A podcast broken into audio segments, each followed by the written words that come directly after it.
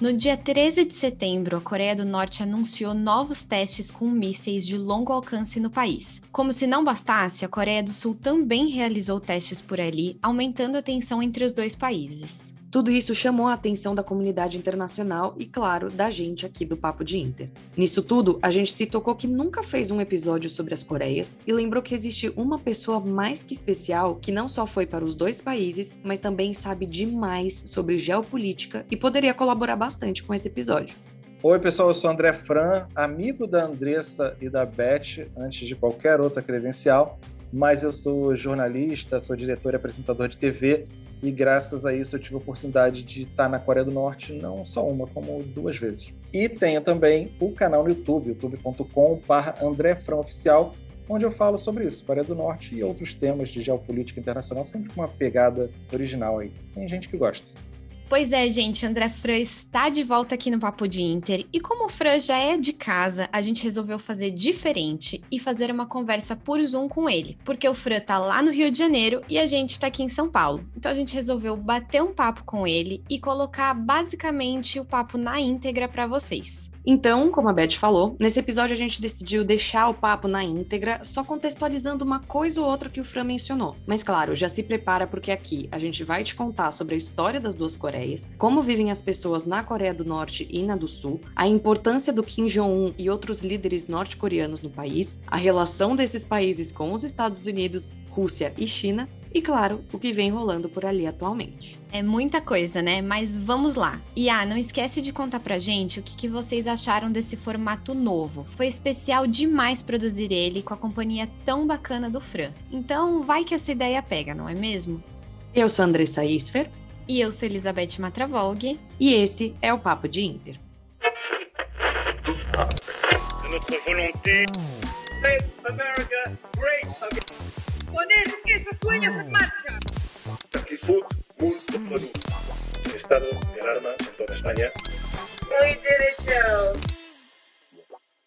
E aí, então, a primeira parte a gente vai contar da história das Coreias e da Península Coreana num todo e da Guerra das Coreias, todas essas questões.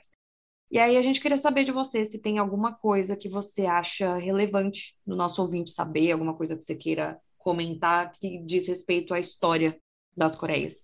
Uma coisa que eu ia destacar quando a gente fala de Coreia, e foi como você fez a pergunta, né? As Coreias, alguma coisa destaca sobre as Coreias, é justamente que essa divisão Coreia do Norte e Coreia do Sul, que para a gente, eu sou mais velho que vocês, mas assim, também para mim é, vem na cabeça direto essa divisão da Coreia do Norte, Coreia do Sul, comunista, capitalista, antiga União Soviética, Estados Unidos, e isso foi uma coisa que eu ouvi muito lá, tanto na Coreia do Norte quanto na Coreia do Sul.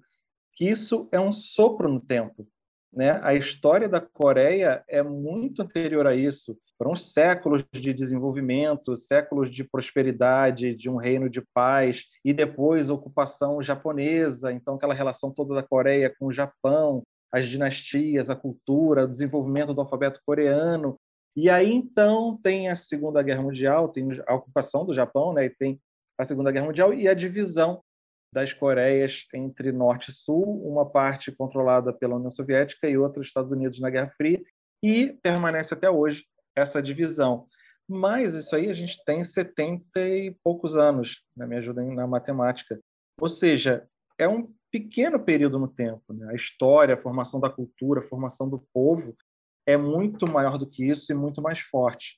E, e a gente pode falar hoje até sobre, né, e, e acho que a gente vai conversar sobre isso, as perspectivas do povo norte-coreano, do povo sul-coreano, e como eles veem essa divisão e como eles veem a Coreia, né, a grande Coreia, tanto na parte de união histórica quanto na parte de divisão, e quem reclama para si esse título de ser a Coreia hoje em dia. Já puxando um gancho, né, sobre, sobre a perspectiva das pessoas que moram lá, principalmente na Coreia do Norte, né? Você esteve na Coreia do Sul também, Mas a gente queria falar sobre os líderes, né, que de fato mudaram é, o rumo da, da Coreia do Norte, né, que é o Kim Jong-il e o Kim Jong-un, né, que tem a estátua dos dois, né, lá no meio daquela praça, é gigantesco. A gente queria saber se o olhar das pessoas para aquelas estátuas, para esses dois líderes, se de fato há um culto a esses dois líderes, ou se você consegue ver pessoas que, que têm um pé atrás. Eu sei que, enfim, é bem diferente lá a situação, aí eu queria que você contasse um pouco dessa experiência própria diante disso. Ai, Fran, e aí só para, antes de você começar, desculpa, mas até para contextualizar, se você puder contar para a gente quando que você foi para lá e tudo mais, enfim, contar ah, um pouquinho, sim, né, para dar esse contexto de quando foi. Então, é engraçado você falar das estátuas, porque eu tive na Coreia do Norte duas vezes, inclusive isso é algo que eu tinha muito medo, né? Porque eu fui da primeira vez como turista, né? Eu apliquei para um visto de turista, mas eu filmei um programa de T V lá dentro, não conta lá em casa na época. Depois a gente voltou para filmar O Que Mundo É Esse, fazendo aí um paralelo, mostrando tanto Coreia do Norte quanto Coreia do Sul. Eu falei, cara, não é possível, os caras vão saber que eu fiz um programa de televisão lá dentro, não vão me deixar voltar, não é possível. Eles têm algum tipo de serviço de inteligência que está em lá um registro meu, eles viram depois algum corpo diplomático e nada. Eu consegui aplicar, recebi o visto de turista, entrei de novo na Coreia do Norte e fiz de novo um novo programa de T V escondido na Coreia do Norte. Não pretendo, acho que está tá visto, já, já cliquei da minha listinha, nada contra, né? Não é aquela coisa, aquela dicotomia de bom e mal, mas a gente entender. É, eu acho legal visitar a Coreia do Norte para você entender também a história, para você tem, entender contexto geopolítico. Mas, enfim, por que, que eu estou dizendo isso? Porque eu fui num período que você tinha lá só a estátua do Kim Il-sung, né, o avô do Kim Jong-un, pai do Kim Jong-il. Depois, né, entre as minhas duas idas para o país, morreu o pai do Kim Jong-un, né, o Kim Jong-il. E aí, depois, quando eu voltei para lá, tinham duas estátuas. Aquelas estátuas imensas, douradas, que o povo vai lá para a adoração. E, e é adoração mesmo. O povo não tem nenhuma... É o, é o impressionante da Coreia do Norte, por isso que eu digo que é, é curioso você visitar, porque é a viagem mais surreal do mundo. Não existe nenhum lugar. Tem lugares mais perigosos, tem lugares mais abertos, tem lugares mais interessantes, menos interessantes, mas uma viagem de turismo igual à Coreia do Norte não tem em lugar nenhum do mundo. Você percebe como, com uma simples viagem de turismo, como é o país mais fechado, isolado, parado no tempo, perdido no espaço e no tempo também do mundo. É completamente surreal. E por isso tem essa adoração. Eu me lembro que quando eu voltei da primeira vez, e aí logo depois morreu, né, Kim Jong-il, e eu vi na imprensa, no mundo todo, aqui no Brasil também, as cenas do, do povo chorando copiosamente, e muita gente comentava. Eu vi vários comentaristas políticos falarem isso. Ah, eles estão chorando porque senão eles vão para o campo de concentração. Ah, eles estão sob a mira de espingarda para chorar. Mas não, gente, o povo lá tem verdadeira devoção por aqueles líderes. Primeiro que tem todo esse culto, né? Esse culto à personalidade dos líderes, está muito baseado aí a ditadura, né? A força da ditadura norte-coreana. E segundo que eles não têm capacidade nenhuma de relativização. Eles não sabem que aquelas informações que chegam até eles, se tem outra informação para comparar, eles não têm acesso à internet, a uma rede de televisão de fora, a um outro tipo de imprensa. A única informação que chega para eles é que os líderes são benevolentes, semideuses que lutam bravamente pela estabilidade do povo norte-coreano, que o demônio norte-americano quer invadir eles para tomar aquilo ali a qualquer momento. Não, os Estados Unidos não têm nenhum interesse em invadir a Coreia do Norte. Mas, mas é o que passa para eles, e eles não têm nem por que contestar. Então, realmente, tem essa adoração. E foi essa a pergunta? Foi, foi sim. Tá. Foi, é, essa adoração, a visão deles, né, se eles confiam fielmente no Kim Jong-un, se eles acreditam que o Kim Jong-un é o único líder que pode levá-los a, sei lá, a vida é, melhor. A visão, a visão não, não tem movimento de oposição, não tem contestação, né, é muito, a versão oficial é o que há, é o que tem, e todo mundo acredita. Claro que você vai ter ali na fronteira, que de repente deve passar um pouco de fluxo de informação, até um certo nível de gente buscando, de refugiados, né, fugindo e tal, mas é uma coisa muito pontual, muito pequena. A grande maioria segue aquela cartilha porque é a única realidade que eles conhecem. E antes da gente continuar o papo com o Fran, a gente achou que seria importante te dar uma contextualizada de tudo isso que a gente conversou. Primeiro de tudo, sim, as Coreias eram uma só até mil novecentos e dez, quando o Japão conquistou a península e reprimiu violentamente a cultura e a língua coreana. E como o Fran disse, veio a Segunda Guerra Mundial e em mil novecentos e quarenta e cinco o Japão derrotado se rendeu e se retirou do país. Só que então as Coreias foram divididas em duas, à la Guerra Fria, e em mil novecentos e quarenta e oito foram criadas oficialmente a Coreia do Norte e a Coreia do Sul. Seguindo a lógica, a Coreia do Norte era comunista, governada pelo Kim Il-sung, e a Sul era capitalista, governada pelo Syngman Rhee. E não tinha como a gente seguir o episódio sem te contar sobre a Guerra das Coreias, que foi um baita acontecimento que aflorou bastante a rivalidade entre Norte e Sul. Essa guerra aconteceu entre mil novecentos e cinquenta e mil novecentos e cinquenta e três, quando Kim Il-sung, que estava ali bem próximo da União Soviética, com um apoio econômico e militar considerável, começou a sonhar com a ideia de uma Coreia unificada e achou que conseguiria dominar o Sul facinho, facinho. Pois bem, a Coreia do Norte invadiu a do Sul e foi um caos.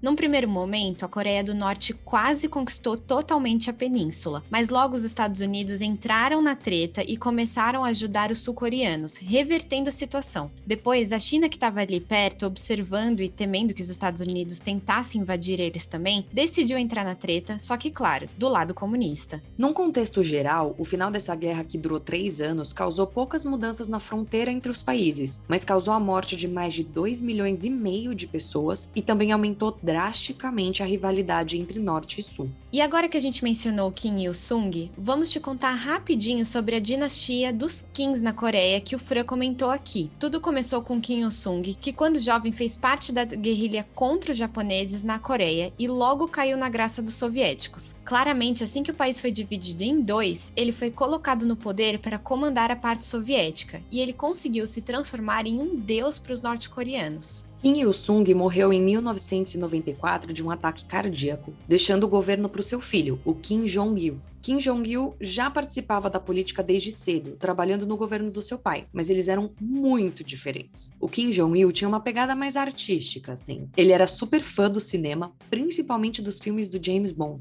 Ele não só começou a investir em filmes norte-coreanos, mas também buscou abrir o país numa tentativa de driblar a crise econômica que a Coreia do Norte enfrentava. Num primeiro momento, o governo do Kim Jong-il assinou alguns acordos com os Estados Unidos com relação a programas nucleares, mas eles não duraram muito tempo, já que sempre tinha uma treta com a comunidade internacional que fazia com que a Coreia do Norte saísse dos acordos e voltasse a fazer testes cada vez mais perigosos. Inclusive, o governo do Kim Kim Jong-il ficou bastante conhecido por usar esses testes como moedas de troca para garantir ajuda econômica e evitar um aumento maior das tensões com outros países. Mas já dando um salto no tempo para a gente voltar para o papo com o Fran, o Kim Jong-il morreu em dezembro de dois mil e onze, deixando o poder para o seu filho mais novo, o Kim Jong-un. Bom, ele é o atual líder supremo da Coreia do Norte e, só para efeitos de curiosidade, ele tem trinta e sete anos. E aqui a gente vai resumir bastante quem é o Kim Jong-un, porque falar de atualidade é falar sobre ele, e o papo com o Fran foi interessantíssimo nesse ponto. Mas o que você precisa saber é que desde o início do mandato dele, o cara investiu bastante em armas nucleares e realizou vários testes com o passar dos anos, o que, né, causou o maior auê por aí.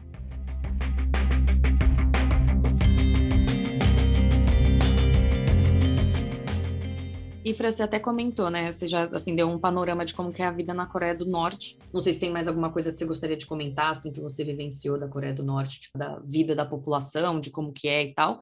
Mas também falar da Coreia do Sul. O que, que você sentiu, assim, é, enfim, contar um pouquinho.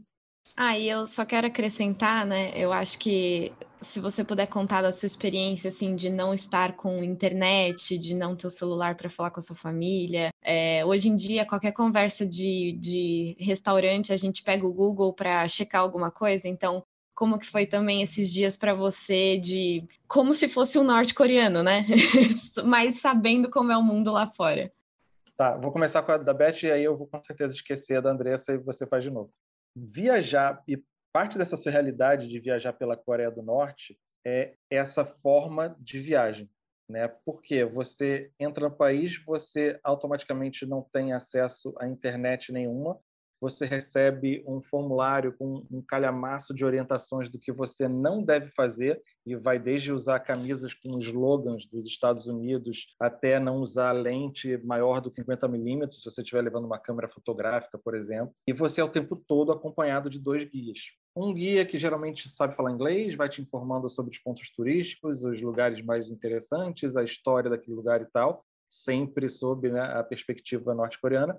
E um outro guia que você vê que, obviamente, está ali vendo se você não tem alguma outra agenda escondida, se você não tem segundas intenções, se você não está querendo ver ou mostrar além do que eles querem que você veja. E você está o tempo todo acompanhando desses dois guias. Você não dá um passo fora do seu hotel sem estar na presença deles. Eles, inclusive, informam isso. Ó, sei que vocês podem querer passear, então, mas vocês chamem a gente, que a gente vai. A gente já tem um roteiro pronto do primeiro ao último dia. Tudo que vocês vão fazer, a gente vai levar vocês para o lugar. Eu me lembro que a primeira vez que eu fui, a gente descia no lobby, no horário combinado, eles já estão na porta do elevador esperando a gente. Eles se hospedam no mesmo hotel, para você ficar bem controlado mesmo, essa que é a verdade. E um dos nossos amigos, né, dos meus companheiros de, de programa, demorou, atrasou, ia descer logo depois, e aí perguntaram assustados, cadê ele, cadê ele? Aí a gente brincando, né, coisa de brasileiro, que adora fazer piadinha, viajando entre amigos. Então, a gente falou, ah, o Bruno foi dar uma corrida, fazer um...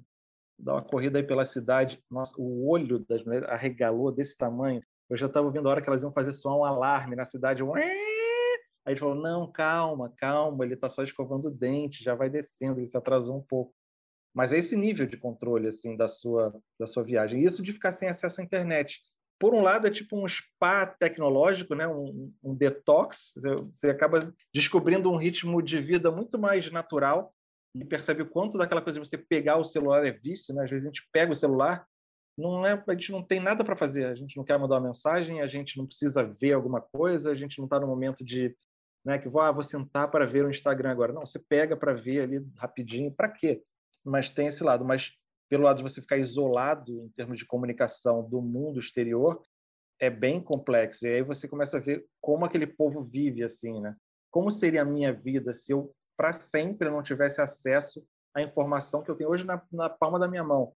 E aí você começa a entender um pouco da realidade deles também. Andressa perguntou... Da Coreia do Sul. Agora contar assim, também a sua experiência na Coreia do Sul, enfim, como que foi. É, ah. Claramente o contraste que tem, mas também se tiver alguma coisa em comum, alguma coisa que te chamou a atenção. E aí o, que você, o pouco acesso que você tem da vida das pessoas na Coreia do Norte... É muito en passant, é muito de, de soslaio, de ver o que, que o povo está transitando na medida que você está controlado pelos guias. Então, é pouquíssimo contato, é com as próprias guias, ou um funcionário do hotel, ou vendo, eles te levam para um teatro, ou para uma exibição numa universidade, é vendo aquelas pessoas ali. Não tem uma liberdade para você chegar e conversar com alguém, né? Acaba sendo pela, pelos próprios guias. Mas tem até uma certa ingenuidade dentro desse controle, sabe? Uma inocência, digamos assim, de uma vida que não tem, para eles não tem violência, tem estabilidade, eles têm acesso a tudo aquilo que eles têm, e eles não têm, isso é um pouco, um pouco não, é o mais triste, é que eles não têm nem a, o conceito da liberdade de que eles estão sendo privados, né? Então, ao mesmo tempo, é legal para a gente relativizar a nossa realidade, né? E quando ela pergunta para a gente, ah, como é que é a educação e saúde no Brasil? Fala, ah, tem educação particular, é pública, na particular você tem que pagar, é um pouco melhor. Ah, não, não, pera, pera, pera, pera, pera. Você tem que pagar para um direito humano que é o acesso à educação? Gente, coitados dos brasileiros, pobre povo brasileiro. E, assim, de certa forma, até tem uma razão se a gente for pensar, né? Claro que não é para dizer que a Coreia do Norte está certa e a gente errado, né? Calma, vamos, calma lá. Mas faz a gente também pensar, cara, realmente, né, cara, é um direito humano o acesso à educação, e aqui no Brasil, para ter esse acesso, você tem que pagar, e tem gente que não tem condição de pagar, e a desigualdade é gigante, enfim, esse tipo de coisa. Na Coreia do Sul, e é muito interessante você fazer essa viagem assim direto, né? Tipo, não é para a Coreia do Norte e, sei lá, cinco anos depois você vai para a Coreia do Sul. Eu fiz uma logo depois da outra, né? Claro que não atravessando direto. Eu fui até a D M Z, então da Coreia do Norte eu vi ali poucos passos da Coreia do Sul, mas depois você tem que voltar, sair, sair, voltar pela China, fazer de novo a entrada pela Coreia do Sul. É, é surreal isso. Mas na Coreia do Sul, eles têm os seus problemas, têm as suas questões. A gente mostrou algumas delas, né? A paranoia com cirurgia plástica, uma sociedade muito competitiva, um índice de depressão altíssimo, né, em que todo mundo tem que ser perfeito, e o workaholic, e os efeitos que isso tem na saúde mental, e a desigualdade social também. A gente vê gente morando na rua, vê gente abandonada, a exploração de criança também, porque é uma cultura que tem essa, essa, esse limiar ali, algumas questões a, a lidar com isso, mas é um povo com muito mais acesso, com muito mais modernizado, muito mais dentro de um mundo globalizado, com mais acesso à informação, intercâmbio com outras culturas, com outros países e tal. E fica muito claro isso, Andressa, por exemplo, quando a gente fez o Povo Fala, o Povo Fala é termo jornalístico, né? Mas é aquelas perguntas que a gente vai na rua e pergunta para o pessoal que está passando a opinião deles. Claro que na Coreia do Norte não deu para a gente fazer isso, mas na Coreia do Sul a gente, faz, é, a gente fez com as nossas guias, então a gente sabia mais ou menos a opinião delas e, da, e das pessoas oficialmente que na Coreia do Norte falavam com a gente sobre a união das Coreias. E aí, o norte-coreano tem muito aquela visão romântica, não? Um dia nós vamos ser unidos, e aí voltaremos a ser um só povo. Nós temos um monumento, eles têm um monumento das Coreias Unidas, desse dia que vai chegar, e nossas famílias, nossos irmãos se reencontrarão. Aquela visão muito romântica de que, entendendo que a realidade deles também não é perfeita, que aquilo pode ser o passo que vai dar em direção a um mundo melhor para eles, ao mundo romântico idealizado como era antes. Ao passo que, na Coreia do Sul, quando a gente fez esse Povo Fala, esse povo muito mais, né, informado, antenado, E, e conhecendo as relações geopolíticas e como o mundo é hoje, era muito mais pé no chão. Olha, sei se é uma boa, pode ter a questão econômica, como é que vai ficar, se isso aqui unificar, a gente vai ter que, né, ceder um pouco do nosso lado para melhorar o lado deles, e como é que vai interferir no nosso estilo de vida, e a questão de refugiados, a gente com certeza vai ter um fluxo de refugiado muito grande vindo da Coreia do Norte direto para a Coreia do Sul, o que, que isso vai dar de criminalidade, como é que a gente vai poder absorver isso, como é que isso vai ser distribuído dentro da sociedade, vai ser só na capital, vai ter que realocar para outras cidades, é permitido isso? Ou seja, eles têm muito mais noção da realidade, né, de que implicaria em questões muito mais complexas a serem resolvidas, que, de repente, não seriam tanto do interesse da Coreia do Sul nesse momento. Então, é cruel, de certa forma, ver esse choque de realidade com um período tão curto, como eu falei lá na nossa conversa, mas que acaba deixando cicatrizes, que ainda tem cicatrizes que são difíceis de, de curar. Né? Eu achava, Fran, até que você ia falar que na Coreia do Sul, assim, ao perguntar isso da União das Coreias, eles iam falar, tipo, não, de jeito nenhum, pelo amor de Deus. Meio que, tipo, com essa visão, porque eu acho que a gente aqui, desse lado, olha para a Coreia do Norte com muito... Eu não queria usar a palavra preconceito, mas eu vou ter que usar a palavra preconceito porque o meu cérebro está derretido, eu já não estou conseguindo pensar em outra. Mas, sabe, muito, tipo, relutante, tipo, de uma maneira muito dura, né? Então, quando você falou isso da, das Coreias se unirem, na minha cabeça eu achei que a Coreia do Sul também teria, tipo, os sul-coreanos também teriam essa reação. Por que que você acha que, de repente, assim, eles foram mais para esse lado racional? Ou você acha que sim, tem essa questão dessa rivalidade, dessa... Pode falar, amiga.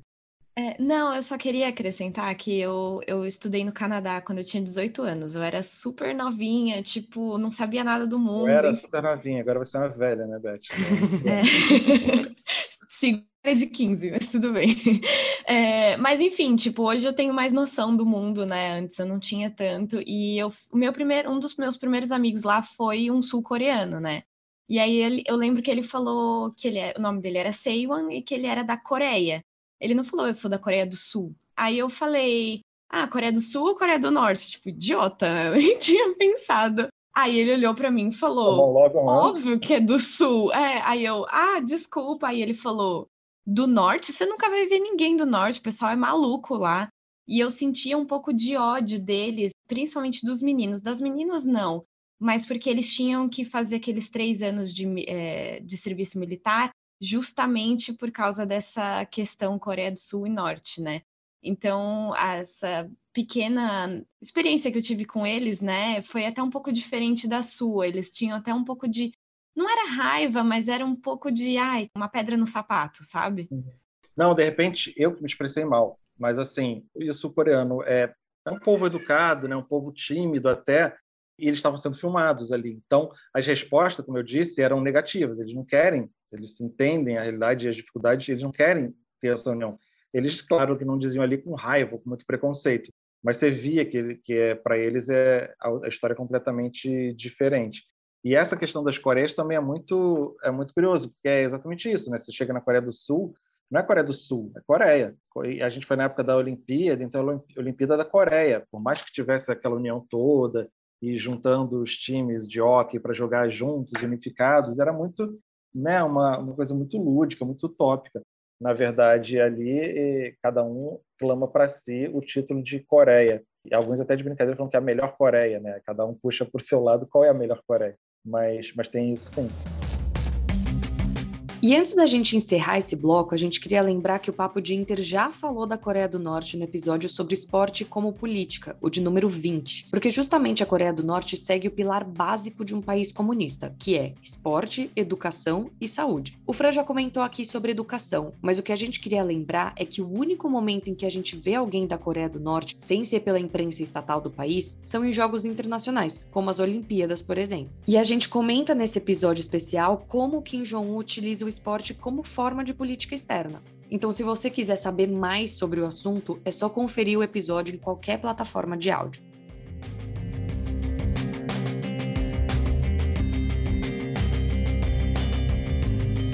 Você já esteve nos Estados Unidos, já esteve na Rússia, né? A gente queria que você falasse um pouco da sua perspectiva e de tudo que você estudou e experienciou essa relação é, Coreia do Norte com os Estados Unidos. Então a gente viu, né, Trump e Kim Jong-un numa leve aproximação, e também é, Coreia do Sul, né, esse, essa relação que a Coreia do Sul é, desenvolveu com os Estados Unidos e com a Rússia. É, historicamente, depois da divisão, né, Coreia do Sul e Coreia do Norte, após a Segunda Guerra Mundial, e dentro de um contexto de Guerra Fria, os dois grandes polos ali é Estados Unidos para a Coreia do Sul e, e Rússia para a União Soviética, né? E depois Rússia para a Coreia do Norte. A Coreia do Sul tem muito do seu desenvolvimento graças aos Estados Unidos, né?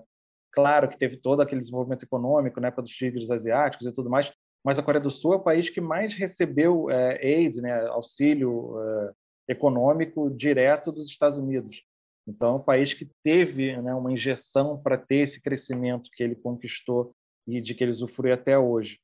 Claro que, no, do outro lado, a Coreia do Norte e a relação com a União Soviética e a China, principalmente. E isso mesmo depois da União Soviética ruir e se tornar a Rússia, e principalmente depois do, de, de que Putin assumiu e começou de novo a reconstruir a Rússia como aquela potência, né, econômica e política dentro do, do cenário mundial, ele já tinha uma relação boa com a Coreia do Norte ali. Kim Jong-il visitou a Rússia, né, durante Putin. Tem a imagem que rodou o mundo, claro, da, do Trump e Coreia do Norte, claro, compreensível, né, eram dois antagonistas ali, mas já tinha foto do Kim Jong-un com, já tem foto do Kim Jong-un com Putin. Sabe, também teve esse encontro, porque é uma relação muito mais, muito mais é, normal, né? Porque já teve, durante a Guerra das Coreias, né, teve o apoio direto da China, um apoio muito forte, estratégico e, e, e de armamentos da União Soviética para a Coreia do Norte, por outro lado da Coreia do Sul, junto a, aos Estados Unidos. Então, é, são relações que foram construídas, de novo, nesse período de divisão, né? Que marcava um período de Guerra Fria, um período que começou a ter essa divisão de um país ali no meio, mas que, por conta dos desenlaces geopolíticos, meio que permanece sendo algo muito relevante ainda hoje. Né? Coreia do Norte, você pensa China-Rússia. Coreia do Sul, você pensa Estados Unidos.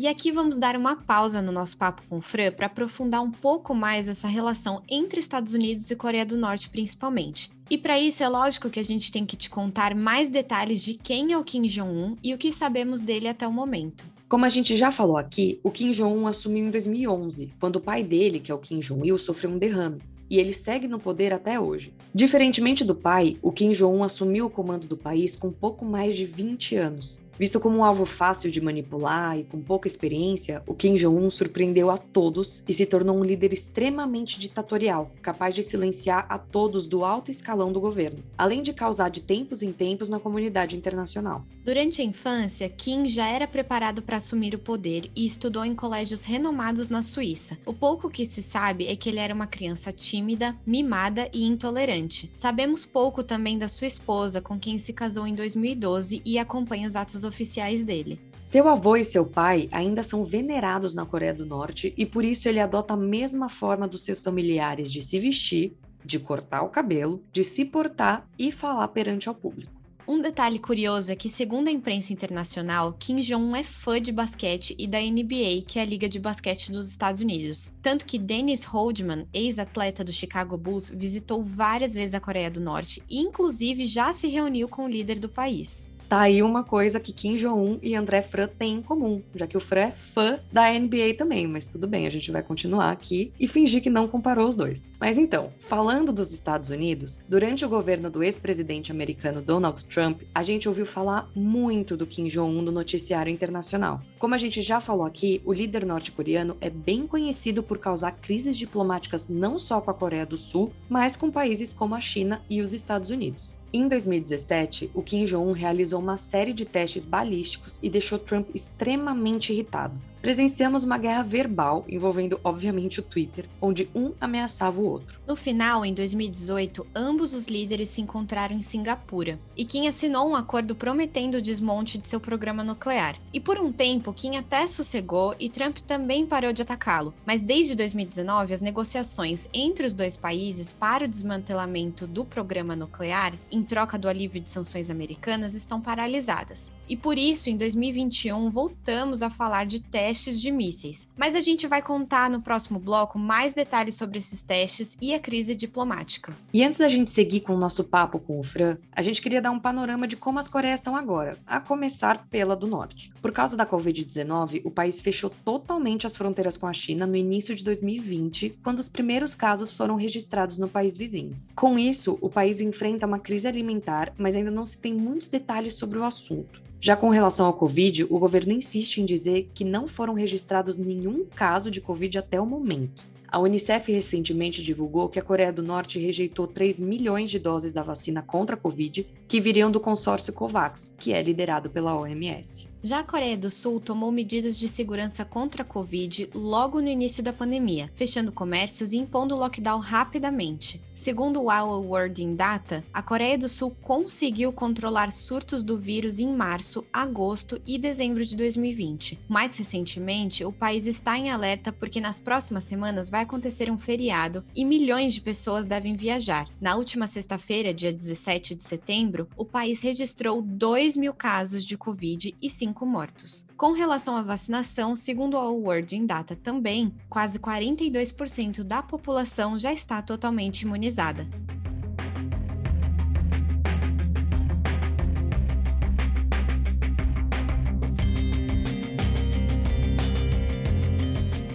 O nosso papo com o Fran tá chegando ao fim, e antes da gente passar para a última pergunta, a gente quer te contextualizar o que tá rolando na Coreia do Norte agora, que foi o que chamou a atenção para a gente fazer esse episódio. No dia treze de setembro, a Coreia do Norte divulgou que realizou testes bem-sucedidos de mísseis de longo alcance. Os mísseis percorreram mais de mil e quinhentos quilômetros e caíram em águas norte-coreanas. E aí, logo depois, os Estados Unidos e a Coreia do Sul se manifestaram. Os americanos disseram que esses testes não apresentavam riscos para a população americana, mas que poderia haver sanções contra o país. Já a Coreia do Sul foi um pouquinho mais agressiva e ela mesma fez testes balísticos atingindo um alvo com precisão, entre aspas. O governo sul-coreano não divulgou detalhes sobre quem ou o que seria esse alvo. E a gente perguntou pro Fran o que, que ele achava de tudo isso. Escuta só.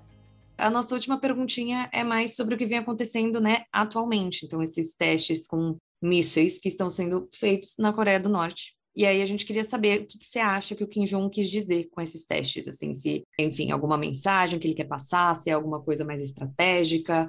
E se você quiser também dar a sua opinião do que você acha, qual vai ser o desdobramento, na sua opinião, de tudo isso que vem rolando.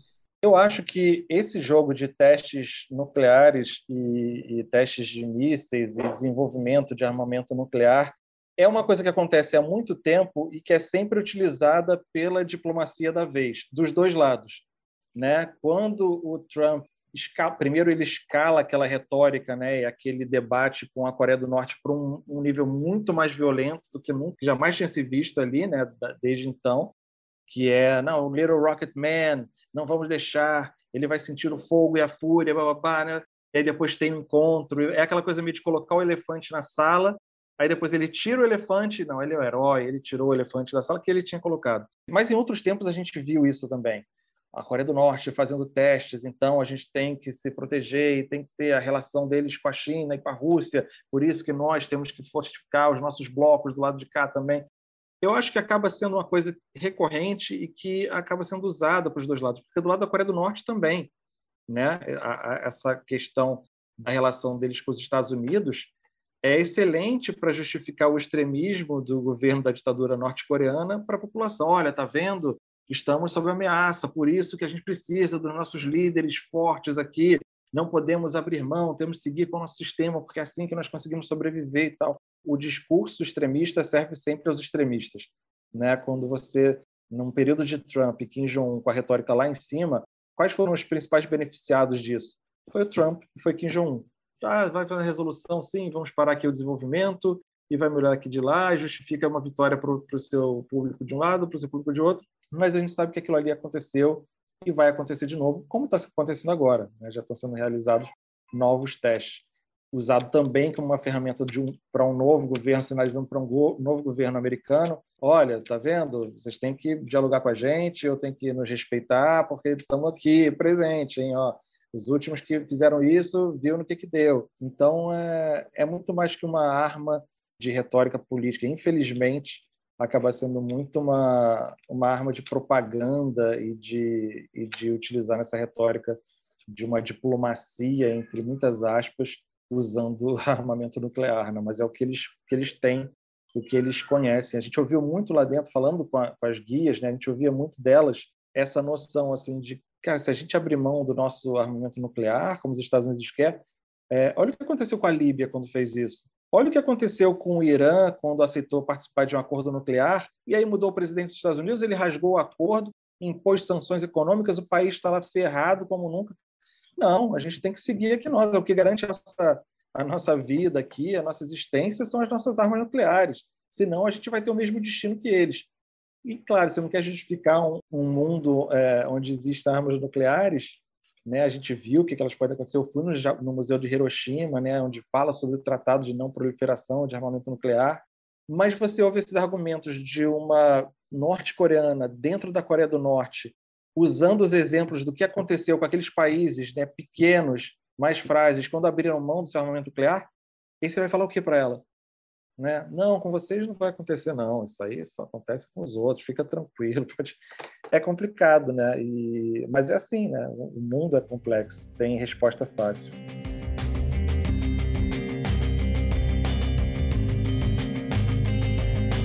Se tem uma coisa que eu e a Beth a gente percebeu, é que da mesma forma que a gente nunca sabe como encerrar o episódio, a gente também não sabe encerrar as entrevistas e nem fazer perguntas, né? Porque foi o que a gente percebeu aqui, que a gente gaguejou horrores e fez perguntas de uma forma muito complicada e deu muitas voltas, enfim, gente, foi tudo o quê? O cansaço do dia a dia, né? Mas tudo bem. Por isso, para finalizar esse episódio, vai aqui a nossa voz com um roteiro e não o nosso "é isso, Fran", que a gente gravou no final da reunião por Zoom. Pois é, gente, foi um teste. Então, por favor, deem o feedback de vocês, falem o que vocês acharam da entrevista, se vocês gostaram desse formato. Senão, a gente volta pro formato original ou faz os dois, vocês que mandam. Mas a gente queria claramente agradecer o Fran, porque entre mil coisas que esse homem faz, ele achou um tempinho na agenda dele pra falar com a gente, pra fazer esse bate-papo super bacana sobre as Coreias. E a gente espera que vocês tenham curtido esse episódio e essa dinâmica, então conta pra gente lá, fala com o Fran, fala com a gente, enfim, a gente vai adorar saber a opinião de vocês. Exatamente, conta pra todo mundo, compartilha no Twitter, no Instagram, no Zap da família, sei lá, compartilha onde vocês quiserem. Então, falando de redes sociais, não esqueçam de seguir a gente lá no Instagram, no arroba Papo de Inter Podcast, tudo junto, ou no Twitter, no arroba Papo de Inter underline pod. É importante demais pra gente ter esse feedback, gente. Então, sério, falem o quanto vocês quiserem, a gente vai adorar ouvir. Vocês entenderam, né? Deus tá vendo se vocês não derem esse feedback. Mas é isso, gente. Muito obrigada e até a próxima semana. Até a próxima semana.